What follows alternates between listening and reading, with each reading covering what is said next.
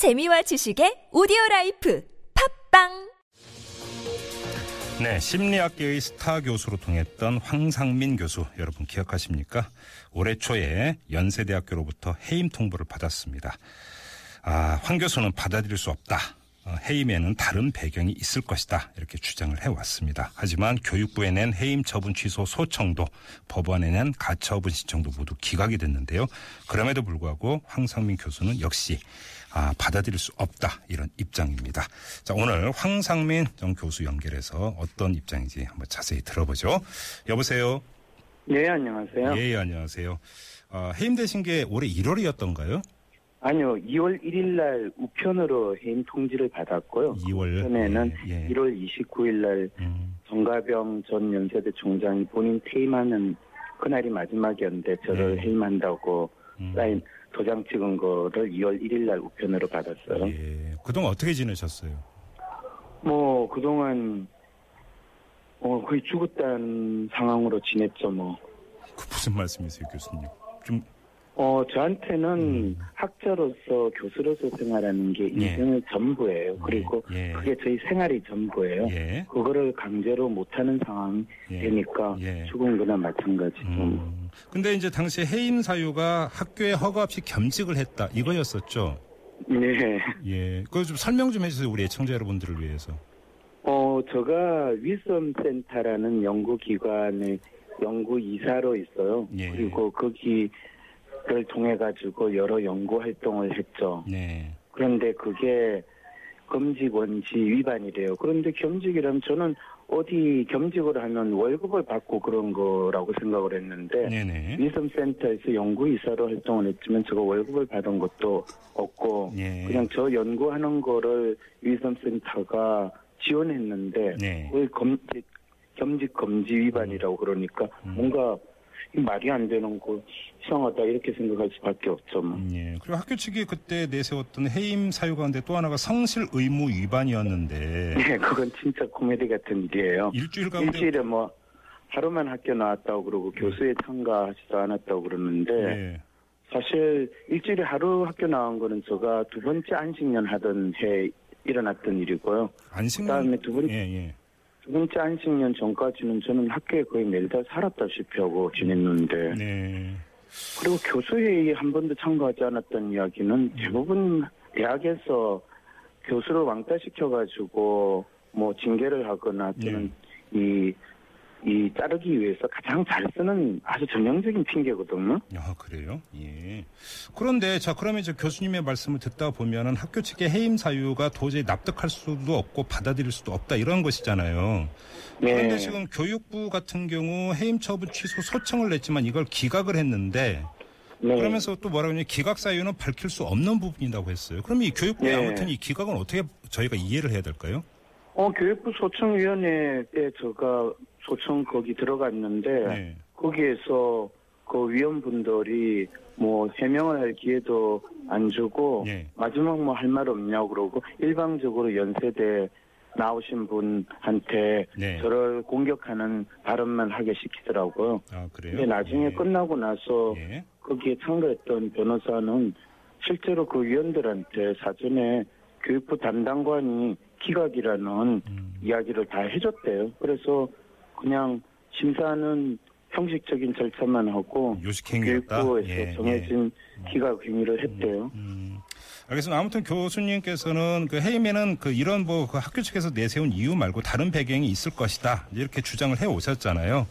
어, 어떤 배경을 주장을 해도 그러니까 참 그런데요. 네네. 대학 교수에게 있어 대학 교수는 일반 그 사기업 직원이 아니고요. 예, 또 예. 대학 교수 중에서도 이제 정년 보장 보통 우리가 테녀라고 그러는데요. 그렇죠, 그렇죠. 예. 테녀를 받은 교수는 형사 사건에 연루되기 전에는 예.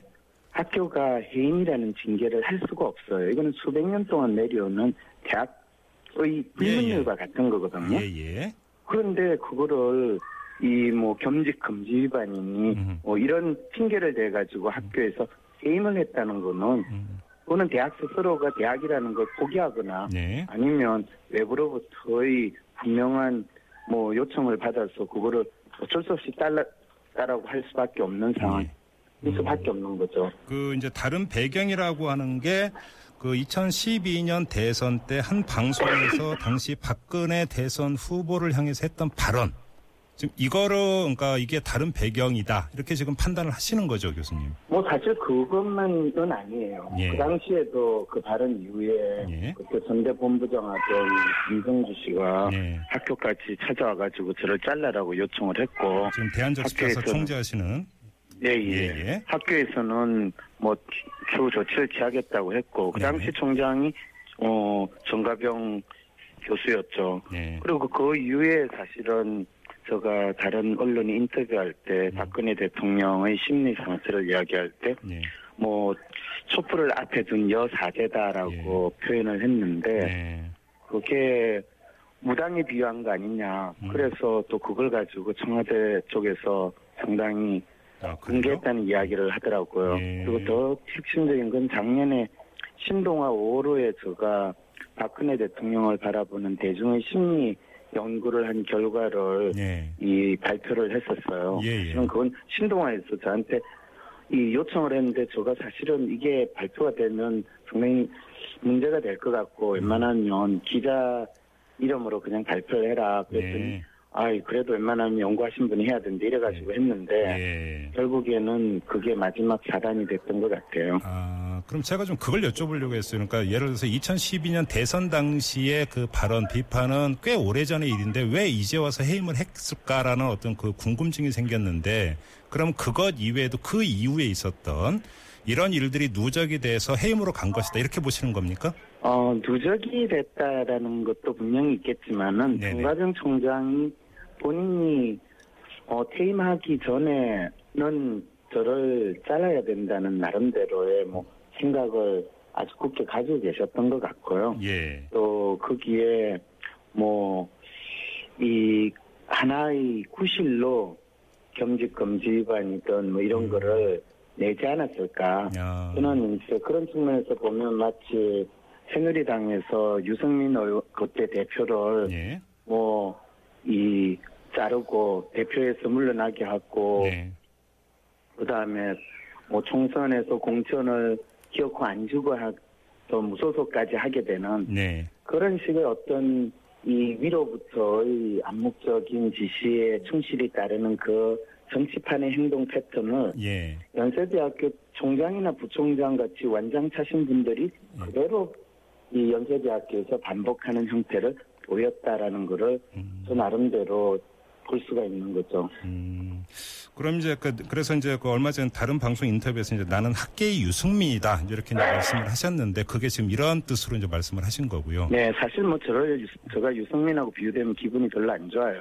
왜냐하면 뭐 새누리당이나 정치판은 거의 충성 경쟁이나 양아치 행태를 보이는 그런 행동은 그래서 뭐 정치판에 축출 당하는 거는 일어날 수 있는데 예. 대학 교수가 그런 거를 당하는 것처럼 보이는 거는 음, 대학이 정치판하고 아무 차이가 없는 걸 저 스스로 인정해야 되니까 상당히 기분 안 좋은 일인데 행동 패턴이 너무나 똑같이 나타나니까 음, 아 이게 대학 자체가 이미 정치판하고 다르지 않고 네. 또 윗분한테 조금이라도 거슬리는 소리를 하게 되면 한번 찍히면 잘림을 당하는 그런 네. 두려움을 안고 살아야 되는 때가 됐구나 이걸 느끼게 되는 거죠. 근데 뭐 지금 유승민 그 의원에 빗대서 말씀을 하셨으니까 저도 한번 비유회적으로 한번 이렇게 질문을 드릴게요. 그러니까 유승민 의원 같은 경우는 새누리당에서 당권이 어떻게 되느냐에 따라서 복당의 여지가 아직은 남아 있다라고 하는 당 안팎의 이야기가 있지 않습니까? 자, 뭐 교수님, 그렇겠죠. 예, 교수님의 어떤 복직 전망이 어떻게 보세요? 어 저는 뭐 그 부분에 대해서는 아무 생각이 없어요. 왜냐하면 예, 이전 총장이 벌린 일이고 네. 지금 총장은 뭐 전혀 그거에 대해서 난 모른다라고 하는 입장이시니까 네, 어 적어도 이 사태가 어떻게 일어난지에 대해서 정확히 알려고 하는 관심이 조금이라도 있고 네. 또 그걸 바로 잡아야 되겠다는 생각이 있고 대학에서의 학문의 자유라든지 예. 대학 교수의 예, 어, 지위라는 것이 얼마나 존중돼야 되는가에 대한 마음이 조금이라도 있으면. 연세대학교 새로 바뀐 총장님이 예, 뭐 나름대로 관심을 표현하실 것 같은데 네, 뭐 새누리당의 새로 당권이 누구한테로 되느냐에 예. 따라서 음, 사실은 전 새누리당 당권이 누가 되더라도 네. 지금 대통령이 계시는 한은 유승민 의원이 복당하기 힘들 거라고 생각하거든요. 네네. 네. 뭐 그런 측면에서 본다면 음. 연세대도 동일한 상황이지 않을까라고 생각이 듭니다. 그래요. 알겠습니다. 이제 이제 뭐 인터뷰를 마무리해야 되는 어떤 그런 시간이 돼가지고 이제 그 마무리를 하면서 마지막으로 이 질문을 드리고 싶은데요. 강단이 많이 그리우시죠? 어, 강단이 그런 게 아니라 제가 연구를 할 수 있는 이 사람들 그리고 학생들한테 제가 연구한 거를 공유하고 예. 그게 제가 존재하는 이유고 제가 살아가는 이유인데 예. 그거를 누군가에 특히 이런 말도 안 되는 이유로 강제로 박탈당했다라는 음. 거는 길거리 가다가 누구한테 돌멩이 맞아가지고 죽는 것 같은 그런 느낌이에요. 어, 그리고 다른 건 몰라도 어떻게 예. 대학 교수의 이 연구하고 하는 거를 음. 대학 스스로가 이렇게 가볍게 사버릴 수 있는가? 예. 그거는 대학이 존재하는 이유 자체에 대해서 대학은 돈 벌려고 있는 게 아니고 정부로부터 네. 돈 받기 위해서 존재하는 기관이 아니거든요. 예, 예. 이 나름대로 학문 활동을 하는 교수를 보호하고 네. 마치 수도원에서 자기 신앙생활을 지키는 수사가 생활하는 것과 마찬가지 그런 공간인데 네. 그런 생활을 하는 사람을 보고 엉뚱한 핑계를 대가지고 예, 예. 이 자른다. 그거는 대학에 있는 사람으로서는 이미 스스로 정치 이 권력의 앞잡이다라는 거를 이야기하는 것 외에는 다른 말을 할 수가 없을 것 같아요. 알겠습니다. 자, 교수님 말씀 여기까지 들어야 될 것 같네요. 자, 오늘 말씀 잘 들었습니다. 네, 안녕히 계세요. 네. 지금까지 황상민 전 연세대 심리학과 교수였습니다.